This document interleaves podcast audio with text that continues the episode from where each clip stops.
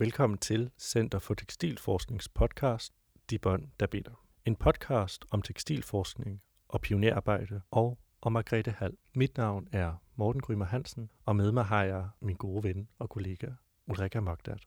Og vi to vil være dine værter den næste halve time. Velkommen til.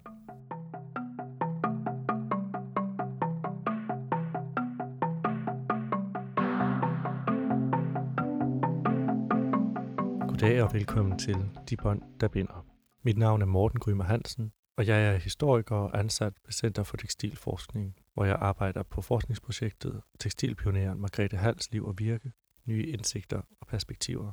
Det arbejde udfører jeg sammen med min gode ven og kollega Ulrika Mogdat.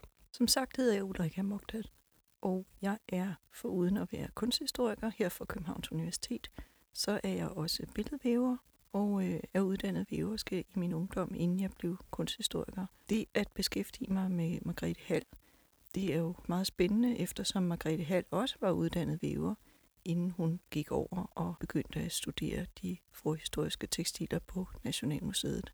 Ja, for det er jo nok det er en del øh, af vores lyttere tænker, hvem var Margrethe Hall, og øh, hvorfor har vi et projekt om hende, hvorfor har vi en podcast om hende. Og jeg tænkte, vil du ikke øh, kort præsentere Margrethe Hall for os? Jo, det er jo desværre sådan, at hun efterhånden er mere kendt ude i verden, end hun er her i Danmark. Der er hun ligesom blevet lidt glemt. Og det er rigtig synd, for hun var en utrolig spændende og fuldstændig unik kvindelig forsker, som brugte ganske meget af sin levetid på Nationalmuseet og i forskningstjeneste inden for det på det tidspunkt forholdsvis upåagtede område, nemlig tekstilforskning. Og øh, det er i høj grad hendes resultater og metoder, som Center for Tekstilforsknings forskning i dag baserer sig på. Og hendes doktordisputats Olddanske Tekstiler udgør stadig i dag en hovedhjørnesten i international tekstilforskning, til trods for, at den udkom allerede i 1950.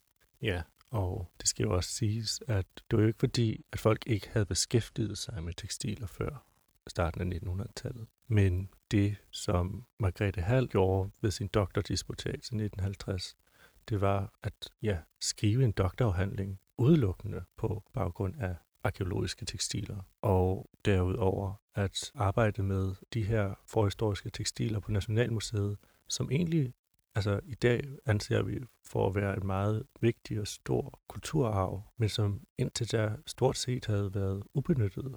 Ja, hun er, så vidt jeg har forstået, den første, der for alvor beskæftigede sig med de mange jernaldertekstiler, som museet lå inde med. Og de er jo i høj grad lidt mere, i hvert fald for det utrænede øje, lidt mere kedelige og brune og mere ufuldkommende end de virkelig flotte og spektakulære fejl. Øhm, fund fra bronzealderen, for eksempel Ægtved Pinstrakt og Strøstrup Pigenstrakt og øh, nogle af de andre meget flotte fund fra øh, egekiste begravelserne. Hvorimod jernaldertekstilerne er ofte fundet i tørvemoserne, og mange af dem er ufuldkommende og er fundet øh, enten sammen med moselig, og, eller også er de fundet, hvad skal man sige, fri for, for andre kontekster. Og ja. i mange tilfælde er de ret fragmenterede, så Margrethe Hall fik simpelthen overladt et materiale af brune og rustfarvede tekstiler fra de her moser, som øh, de færreste andre forskere synes, der var noget særligt spændende ved. Margrethe Hall havde jo ikke nogen akademisk uddannelse, før hun fik sin øh, doktorgrad. Hun startede på Nationalmuseet som ja, væver i omtrent 1930. Vel. Vi, er, vi er lidt usikre på, hvordan hendes øh, karriere helt startede derinde, men vi ved, at hun i slutningen af 20'erne begyndte at færdes derinde på opfordring fra Elna Mygdal, der havde været hendes underviser på Kunstindustriskolen for kvinder, og som senere blev den første kvindelige museumsinspektør på Nationalmuseet, og som forskede særligt i almuens trakter, altså bøndernes trakter, øh, og meget kendt for, eller særligt kendt for sin bog om Amagerdragten. Og hun synes altså, at der var noget ved Margrethe Hall og hendes dygtighed som væver, og hendes interesse i historiske tekstiler, så hun opfordrede Margrethe Hall til at undersøge de her gamle tekstiler på Nationalmuseet. Og på et eller andet tidspunkt, så får hun nogle løse ansættelser til at blandt andet at lave reproduktioner og til at hjælpe en vis herre, H.C. Broholm. Og han kommer til at betyde meget for Margrethe Hals karriere. Det er nemlig rigtigt. Broholm blev en af Margrethes allerbedste og næreste venner, og øh, de udgav flere store og vigtige arkeologiske værker sammen. Og øh, vi kan se, at øh, han har indimellem sendt små øh, dedikerede artikler til Margrethe, som han selv har skrevet, og så har fået, øh, hvad skal man sige, udprint af, og dem har han så sendt til Margrethe med, med meget små, fine dedikationer i. Det, som hun har sendt i sine egne artikler til ham, også med, med dedikationer. Og vi har nogle breve, som vi har læst, noget korrespondence fra Broholm til Margrethe, hvor han øh, støtter hende og virkelig øh, giver øh, det er nogle meget, meget venskabelige og varme breve. Og øh, som sagt, de var kollegaer i måske 30 år og delte kontor inde på Nationalmuseet. Og Broholm var på mange punkter Margrethes akademiske lærermester. Ja, så han har været en meget øh, vigtig og vægtig person i Margrethes tidlige karriere på Nationalmuseet. Det er der ingen tvivl om. Margrethe Hall opnåede jo så det her ret utrolige, altså uden akademisk uddannelse, uden studentereksamen, at blive Dr. Phil i arkeologi, sådan set som den første kvinde i Danmark. Og hun blev det jo så på en afhandling om tekstiler. Og det er den her arv fra Margrethe Hall, som Center for Tekstilforskning bygger på, både fordi det i høj grad er et center, der har beskæftiget sig med forhistoriske tekstiler og forhistoriske, forhistoriske kulturer. Det er måske så meget sagt, men øh, siger man antikken og forhistorien herhjemme. Men også de metoder, Margrethe Hall har brugt. Og i det hele taget, at hun med den doktorafhandling satte fokus på den her kulturarv, som er i tekstiler, og den store øh, mængde tekstiler, vi har fra forhistorisk tid i Danmark. Og i det hele taget, at man kunne skrive en doktorafhandling om noget så mondænt som tekstiler. Og vores projekt har jo så haft to ben, eller har to ben, kan man sige, som dog påvirker hinanden betydeligt. Og det er også derfor, vi har arbejdet så tæt sammen, som vi har og fortsat gør. For det ene ben er naturligvis Margrethe Hall og hendes unikke, vigtige og pionerarbejde inden for tekstilforskningen. Og det andet er, hvem var Margrethe Hall egentlig? For der er ikke så mange i dag, der egentlig kan huske Margrethe Hall. Familien er ved at være borte, og hendes kollegaer kan ikke huske hende, dem der måtte være tilbage og som havde mødt hende, eller også er de simpelthen gået bort. Men heldigvis har hun stadig nogle levende slægtninge, der kan huske hende fra de var børn. Nu har nemlig nogle, nogle grænnevøer og grænneviser, der husker hende tydeligt. Men øh, som sagt, hendes øh, kolleger på Nationalmuseet er ved at være væk. Og øh, det er også vores indtryk, at øh, hun jo tilbragte meget af sin tid på Nationalmuseet, enten inde på sit og Broholms kontor, eller med at rejse rundt i verden, både til andre museer, men også til fjernere egne, som for eksempel urskoven i Sydamerika, eller øh, ørkenegnene i Mellemøsten, hvor hun opsøgte tekstilhåndværkere for at se de forhistoriske metoder praktiseret i sin samtid. Så faktisk var hun ikke så meget til stede på Nationalmuseet. Altså hun var ikke nødvendigvis særlig synlig derinde. Nej, og spørgsmålet er selvfølgelig, om det er derfor, at hun ikke har været så kendt derinde, eller om hun har søgt ud, fordi hun ikke har følt sig så tilpas på museet. Ja, det er jo det store spørgsmål, og det er der et af vores podcast-afsnit i fremtiden, der vil handle om, hvordan hun egentlig havde det inde på Nationalmuseet. Ja, podcastserien kommer til at forme sig således, at normalt vil vi have en forsker inde og øh, tale med enten Ulrika eller mig om et aspekt af Margrethe Hals liv og forskning, som de har beskæftiget sig med. Og i dag vil øh, Ulrika og jeg fortælle lidt om de opdagelser, vi har gjort i øh, løbet af vores arbejde med Margrethe Hall, og hvordan vi egentlig gennemfører sådan et forskningsprojekt. For der er jo også nogle ting, jeg som historiker tænker med det samme, og som, øh, som jeg da også har fået øh, spørgsmål til, eller som vi har fået spørgsmål til. Øh, og det er jo for eksempel det her med at arbejde med en person, der jo har levet indtil, altså for nylig nærmest, ikke? Hun døde i starten af 80'erne, Margrethe Hall. Men det vi egentlig har arbejdet ud fra, er i høj grad det samme, eller i store hele det samme materiale, som hvis det var en person, der var død i 1800-tallet. Ikke? Det er arkivalier, og selvfølgelig er der jo nogle grandnevøer og grandniæser, og en halv kollega her og en halv kollega der, der måske måske ikke har set hende til en eller anden firmafest. Men det er jo egentlig interessant, at øh, selvom der er gået så forholdsvis kort tid, så er det, vi er efterladt med, er korrespondence og notesbøger og lignende materiale, som vi skal forsøge at skabe mening ud af. Og der er heldigvis rigeligt af det. Det er, det. Det er sådan, at vi ved, vi har jo et mindre arkiv her på Center for Tekstilforskning på universitetet. Det fylder bare et, et, et øh, forholdsvis beskedent arkivskab. Øh, så er der, jeg tror det er 13 kasser inde på Rigsarkivet. Ja, 12 eller 13. Ja, og for uden alle, der findes jo også et øh, arkiv fra hendes søster og søsterens mand, hvor der er i hvert fald en kasse af deres arkiv dedikeret til korrespondence med Margrethe. Så for uden det er der fire kasser, to store kasser og to mindre æsker inde på Nationalmuseets arkiv. Og så bliver der ligesom ved med at dukke ting og sager op hist og her fra andre steder, for eksempel ude fra øh, Nationalmuseets værksteder i Brede har vi fundet nogle ting, og øh, der er også ting i øh, Jylland forskellige steder. Der, der bliver ligesom hele tiden ved med at dukke materiale op fra det ene og det andet sted, så, så vi er ikke helt klar over, hvor meget der egentlig er. Men det ser ud til at være blevet fordelt rundt omkring, både til privatpersoner og til forskellige øh, større og mindre museumsamlinger efter Margrethe Hals død. Og så er der formentlig desværre også en del, der er smidt ud. Ja, sådan går det jo desværre. Men øh, vi kan være glade for, som du siger, at øh, Margrethe Hals arvinger i hvert fald har sørget for, at en stor del af det er kommet på Rigsarkivet. Også at Rigsarkivet har ville tage imod det. Så vi har den her store samling af private dokumenter og papirer herunder korrespondence. Men øh, Ulrika, nu sagde du jo, at vi har et lille arkiv på centret, og det ja. er jo rigtigt. Og det har du beskæftiget dig med i høj grad.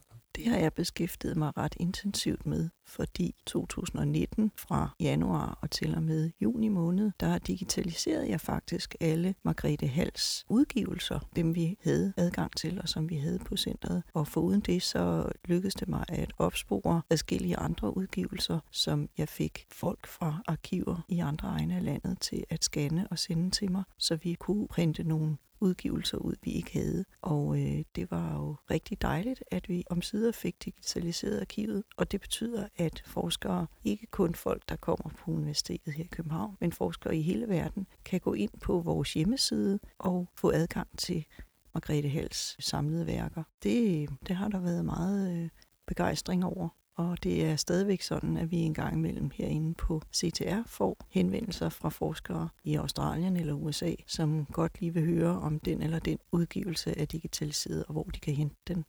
Og det kan vi jo så til vores store glæde sige, jamen du behøver ikke at bestille den hjem fra et bibliotek i Danmark. Du kan gå ind på vores hjemmeside og læse den. Derudover så har jeg også digitaliseret Margrethe Hals store dias-samling på 537 dias, de fleste af dem er dias, hun har optaget, da hun var i Sydamerika fra 1965 til 66.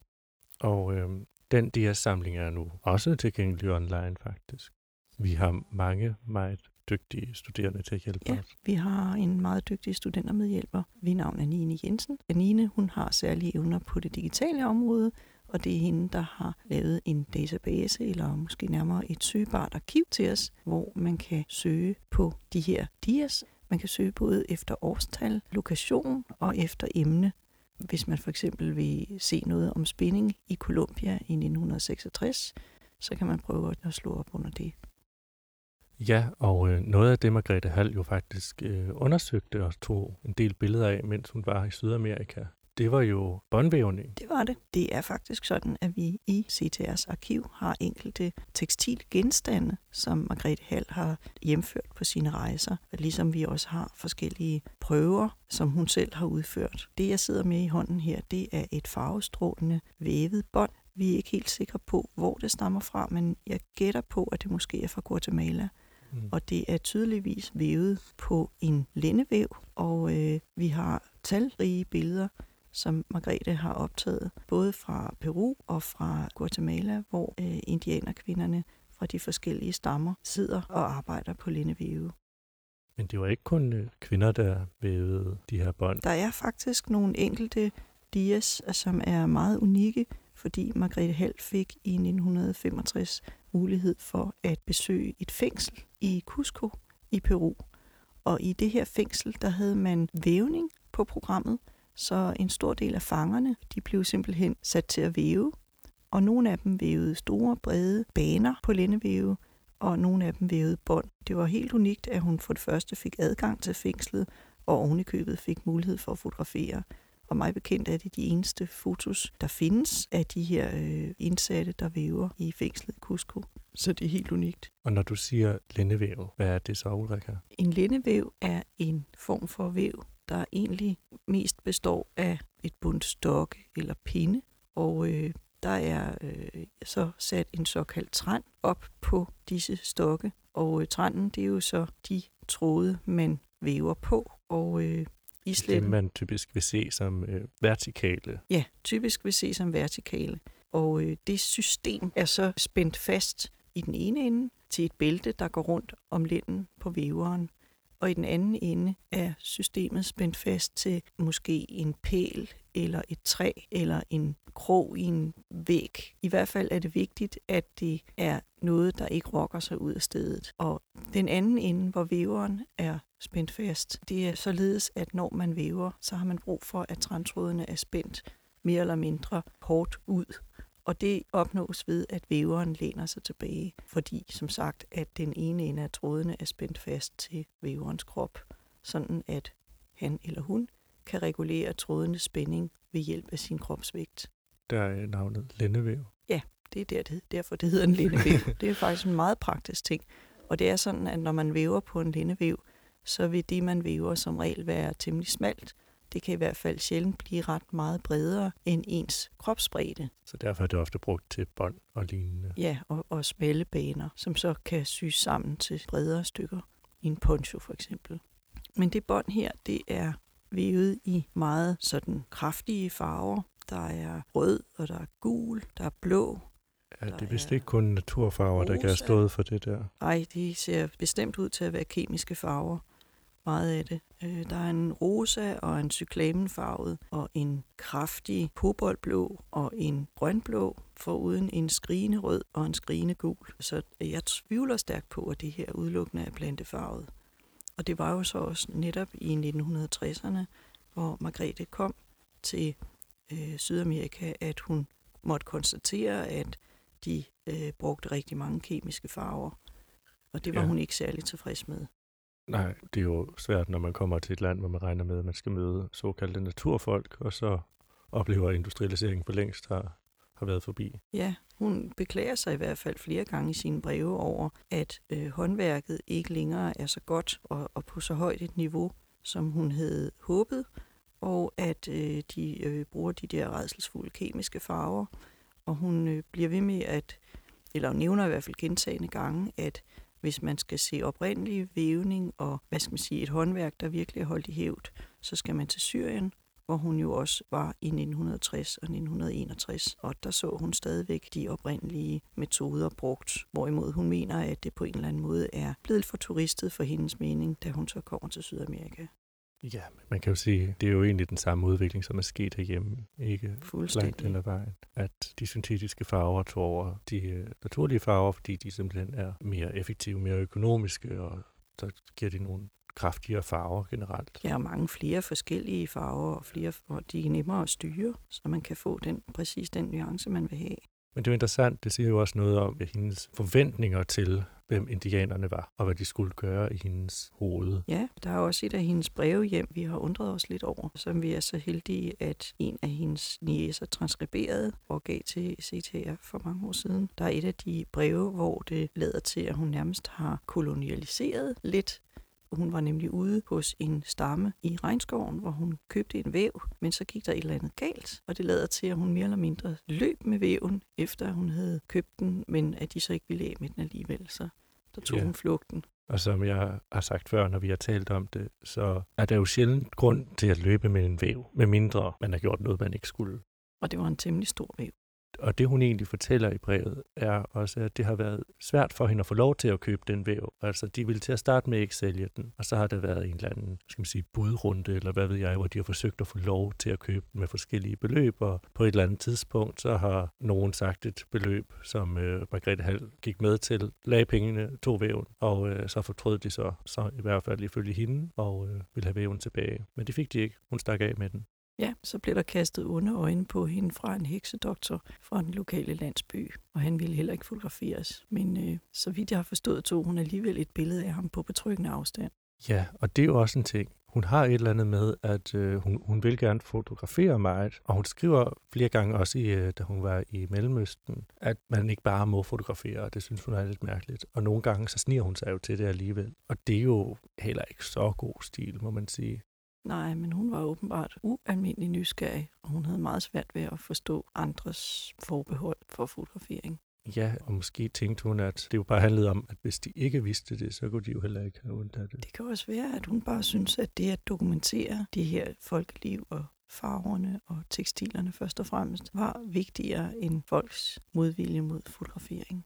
Ja, det siger jo selvfølgelig noget om, hvordan man så på andre kulturer dengang i et eller andet omfang. Altså, at øh, så længe man øh, gjorde noget i den skal man sige, vestlige videnskabs navn, så havde man øh, carte blanche til en del ting. Hun har jo nok ment, at hun gjorde det i den bedste mening. Ja, det tror jeg også. Men øh, det kan jo ikke altid undskylde Nej. hendes handlinger. I hvert fald så det lykkedes hende at købe en 4-5 væve og en hel del vævede ting og tekstiler og også nogle forskellige fiberprøver, og der, der er en masse ting, så det fremgår i hvert fald af hendes breve, at hun, hun skaffede en hel del ting til Nationalmuseet til etnologiske samlinger.